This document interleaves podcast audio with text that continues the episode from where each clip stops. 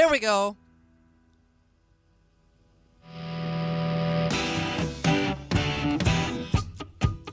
Hey, hey, thanks for joining me on the Meg Ellefson Show. I know it was kind of a long pause. I'm like, kick it up, Jethro Tull. I am so excited to have joining me, as always, on my Friday mornings. Makes my week.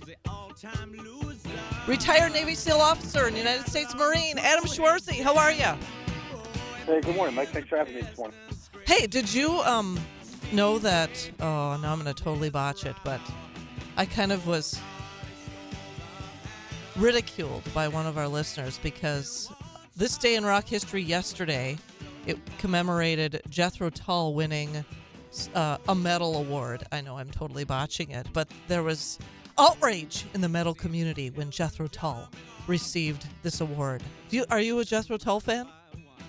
I, I, have to, uh, again, be a true honest broker. I don't know anything about the history of yesterday other than the U.S. Uh, beating Russia for the uh, Miracle on Ice. That's that's what I celebrate. Oh my gosh! You know what? That's that's where I was most focused. In fact, we we talked about that as well. I mean, what? uh, In fact, I said this uh, yesterday. Is that if you are from Minnesota, you are a hockey fan. There's just there's no compromising. And and I mean to to be part of something. I, I mean, honestly, it was almost as if it was the Minnesotans against the Russians in my Huh. memory, right? No, I, no. Actually, it was Minnesota and Boston and some other uh, a group. Of, it just it really that harkens back to a different time where people cared more about their nation than self. Yeah. Uh, that game was so much bigger than hockey or sport in general. That was like at you know the pinnacle of the Soviet you know tensions with the U.S. and you know our boys went out there and got it done. And it's so funny, not funny. It's really sad. I was having this this dialogue with somebody a, a few months ago about how. Uh, like about a decade or so after that, there was like the really famous American gymnast uh, who uh, Kerri Strug, who like all she had to do was like throw up a, a number to beat the uh, the Russians and then get a gold medal for Team USA. And she her first jump, she sprained her ankle and she like broke her ankle. Everybody knew it. It, it was like a really a tearjerker moment across the world. And then she didn't give up. She literally knew that she risked uh, you know doing more permanent damage to her body. And she went. She did a full send, and she didn't do something crazy, but she like a, a, a great little somersault thing off the beam. Her coach caught her she fell into her coach's arms. He like carried her off, and like she was an American hero. Oh my gosh, I'm getting tears. You, do you, you remember that moment? Yeah, I do. I do. I didn't Yeah, until you said it, but yeah. It brings tears to my eyes when I think about just you know the the men's hockey team putting it all on the line for America. They, they weren't getting paid. They weren't professionals. And then you had Kerri Strug, who knew that she was gonna you know possibly risk injury, and it didn't stop her from you know making that second vault because USA, our nation, was counting on her to get the job done. And then I, I'm not speaking pejoratively about mental health. I'm not speaking pejoratively about um, you know females in sports. But then you fast forward to the Simone Biles incident where she kind of just faded out because of mental, uh, you know, mental reasons. And, and I understand that that's a, I'm a huge proponent of mental health, but it just shows kind of a difference in time between, you know, our, our, our athletes, our, our Americans, so patriotic, they will risk their lives, not only in combat like I've done, but just when it comes to representing the United States, that's the foremost priority that drives their, their being, their essence too. You can go to the Simone Biles thing. She like has a meltdown and she like withdraws from the Olympics and everybody like celebrates that, oh, she's so strong because she admitted that she, you know, lost it and couldn't compete. And she's by far, she is still the best gymnast in the entire world that's ever been actually Simone Biles. She can do stuff that, that no, that a lot of men can't even do. But for her to just like kind of cash it in, but then that's, that's the hero moment now of today. That, that's kind of the, what I'm trying to, to frame is quitting is now the hero moment. Oh yeah, I, and and I mean how sad, and and I mean it, it really makes a lot of sense when you juxtapose what happened with the 1980 Olympic hockey team and this disdain the left has for you know they say it with the corner of their mouth nationalism. And it's just like why shouldn't i love my country and place my country above every other country in the world? Of course that's what russia is doing. And and i mean you know take any other i don't know can we can we come up with any other examples of of uh, of countries where they're looking out for their best interest? Ukraine. Every country. Do you hear does. me? Yeah, right. I mean, any country Well, that's worth its salt, I guess. Well, again, the thing that really, uh, really upsets me is you have like the Megan Rapinoe's, these female superstar athletes who all they do is poo-poo on America and how you know we're we're still a racist nation. We're still so segregated. You know, women can't get ahead. We have like the best women's sports teams in the world. And oh, by the way, if you look at like America and want to like poo-poo on it, look at Iran, where they just executed their top wrestler in their country because he was gay. They, they literally they executed like their top athlete because he was gay. We don't deal with that here, and it's it's so infuriating. You know, because I you know been you know as a Marine and a SEAL, I've traveled to like 90 plus countries, and I've seen how all their countries and governments operate. It's these this elitist attitude from people that don't have any world experience that just love to put shade, put down America, but they don't have any real experience to what the, the rest of the world is. At the same time, they're enjoying the freedoms that you know my brothers and sisters of I have provided, so those threats don't come home. They just blindly accept the uh, the protection, but then it, it, they have no problems in, in thumbing it up to our to our culture, to our society. It, it makes me just makes me kind of sad. It- well, sad and angry at the same time Yeah. because I mean, here they are enjoying all that capitalism has to offer, but with their smartphones in their hands, complaining about how evil capitalism is, or you know how evil America is. Well, Yeah. you know, and and uh, I mean, we we could go on and on. I mean, let's even take i- an example of uh, the pro-Palestinian uh, protesters that Yeah. I mean, with their Yeah. purple hair and whatever else they've got going on, and Yeah. I mean, they wouldn't be they wouldn't be welcome with open arms in these Hamas-run countries. That's for sure. No, there's a great uh, meme going around or a GIF or whatever you call it, where like, there's this picture of this like, uh, you know, attractive white college girl like taking a, the hand of a Palestinian, saying like, "I love you, let's free Palestine together," and then they like they run off the screen, and then like in the next uh, part of the GIF, it's like him chucking her head back across, like, like she doesn't even know like what they actually stand for. It's just like this blind, uh, you know, woke allegiance. It is kind of a funny gift. Yeah. But I, I would like to go back to something really quick. Um, I, I want to be be sure that, or that I'm choosing my words, and I think it's a good vignette for our Republican Party. Is we know that we're right on the on these issues. We know that we we we, we actually follow the science, the data, and, and fortunately, a lot of the people on our on our side have served, and so it's really easy to get frustrated, to get angry. I only push back because I don't think that's going to be the, the, the method that we get through the other side. We have become a party of grievances.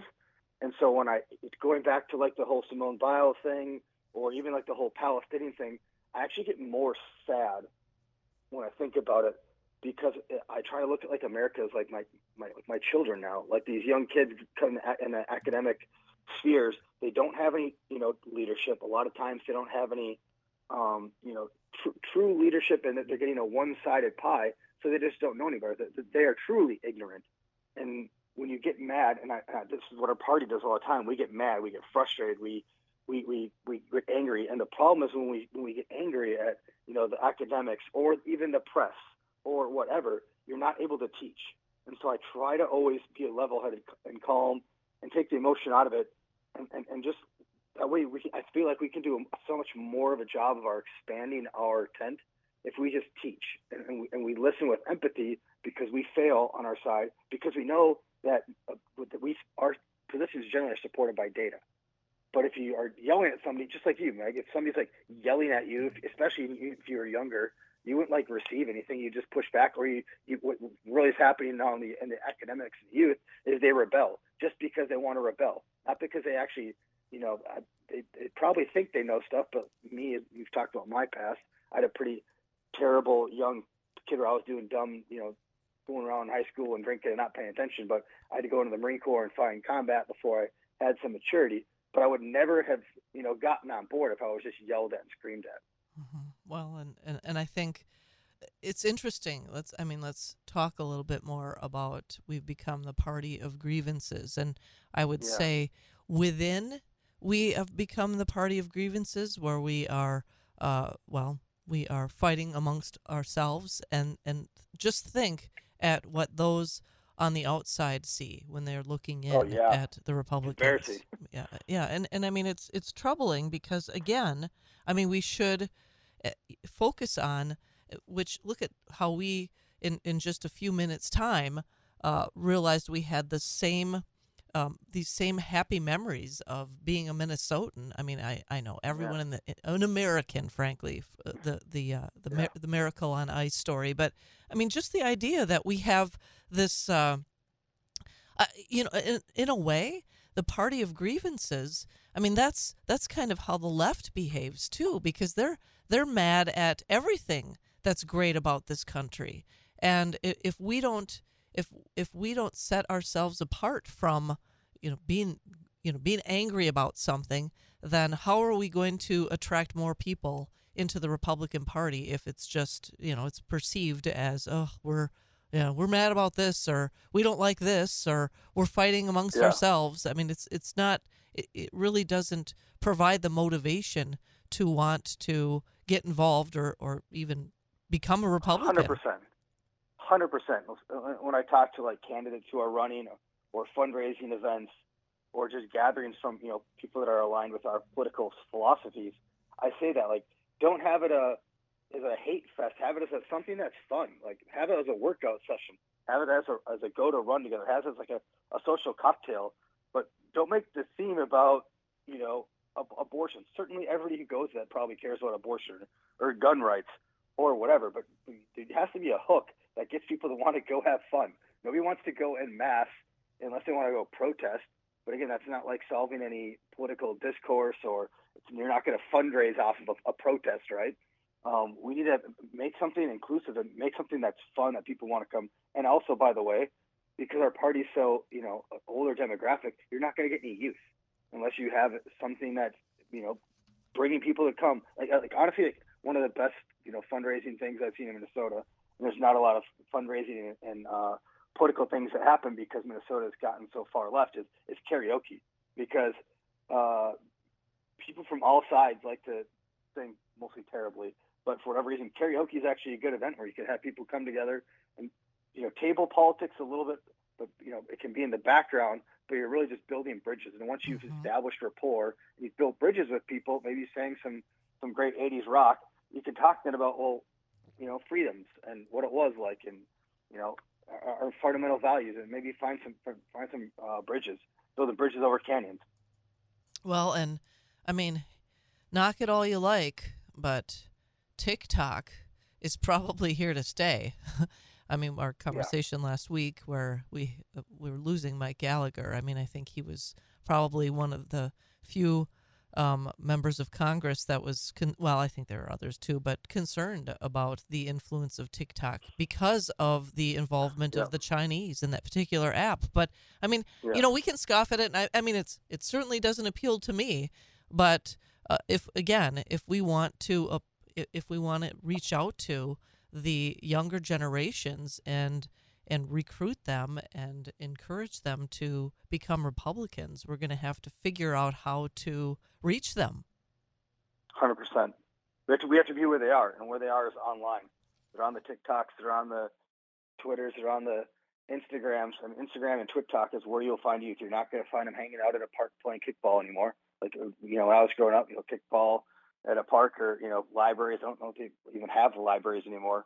If we're going to like expand our, our tent and our aperture for getting people who are going to backfill, you know, our, our aging, you know, par- party of the part of the movement, we need to be where they are and it is a, a very interesting and uh, a, a dilemma because I think I talked about this with you before. China does own all those algorithms, and they use them to sow social discourse within our within our government and within our our country. If you go to China, the the TikToks and, the, and everything are like kids like studying really hard and like doing things that show patriotism towards their government. And if you go on ours, it's like kids egging their teachers and all the school fights and all the all the things that just so discourse. And, oh, and because they, they, there's algorithms, it just keeps feeding you that machine. So if you're like an alt right or an alt left, it just keeps spinning you into that. And, and there is a true term that's called a social contagion, and that's what TikTok is, is becoming in our societies. So it's, it's a difficult road to how to how to utilize it, but how to control it. Well, I mean, it really does get me thinking because, I mean, I've planned and participated in a lot of rallies, conservative rallies. And, you know, there's a lot. I mean, there's a lot of grievances aired at those rallies, and Yeah. fire up the base and Yeah. fire, you know, throw out Yeah. some red meat to the crowd. But many uh, often it's sort of well, it is preaching to the choir, and people leave there and woohoo, and but there's no action behind, you know, there's no plan exactly. behind all of that hoopla. And I mean, what what good does that do to advance the cause? And it, it really does make me think because, you know, there was a time, Adam, not too long ago when I was I was opposed to uh, early voting and absentee absentee ballot voting. And and I mean, I'll, I'll be honest. I, I would like to see the day where the overwhelming majority of Americans vote citizens vote in uh, on election day. But I mean, to be to just say la la la la, plug your ears. No, no, no, I'm not listening. I'm and, and ignore the fact that the Democrats are taking advantage of Republicans' inability to embrace.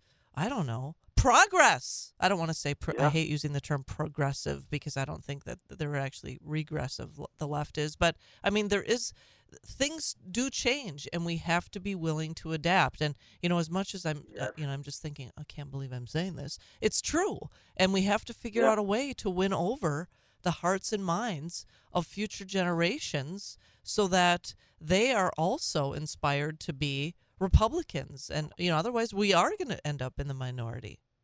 Uh, you, you, we are. Uh, we, we actually already are the, Oh. the party minority. And again, we're. I like to truly say that we are the party that follows data. We are the party that follows actual science, not like the Fauci, the made up. You know, if you don't believe in me, you don't believe in science. But the objective data is we are losing more and more of the populace, the populist vote, um, because we are the smaller demographic. All the younger people are, are are voting not on our team. And if we don't find a new inroad, if we do not change our ways, the Republican Party, the conservative movement, will die out. It, it is it, that's on the glide slope we're at. Slowly, it's almost uh, it, it is kind of almost analogous to our, our debt. Uh, you know, the Democrats, both sides, you know, add debt to our to our nation's toll. Uh, but eventually, we're going to go broke because we, this is not a sustainable thing, and people aren't paying attention because it's not sexy to you know watch the debt you know the one little number crawl up and, and everybody wants their their pork in their district and everybody wants their their selfish everybody wants their stuff their their free stuff. Um, so we all just kind of put on a debt and that's kind of an analogous what's happening to our two movements within the, the political systems as we have we're not paying attention that we are we are losing the, the, the popular vote. If you look at every presidential election we're losing more and more of the popular vote. The only reason why we why we stay it stay in every election and, thank God it's because the beautiful framers and their brilliant uh, work they did the Constitution and making sure that you know whether you live in the middle of Omaha, Nebraska, or downtown New York, your your district get, get matters. So, um, but but if we don't pay attention to, if we don't find new inroads, our party is is, is slowly dying, and and that's why I'm involved. Is try to hopefully bridge some. I'm not that young. I'm 40 years old, but to try to figure out how to um, infuse some of that new technology and, and, and new philosophy into the youth to get more people over. Yeah, and fun. I mean, has to be part of it because we Yeah. can't be perceived as the the crabby curmudgeons or you know no. one- Yeah. I mean, I, I I don't know about you, but I don't like to hang around with crabby people either.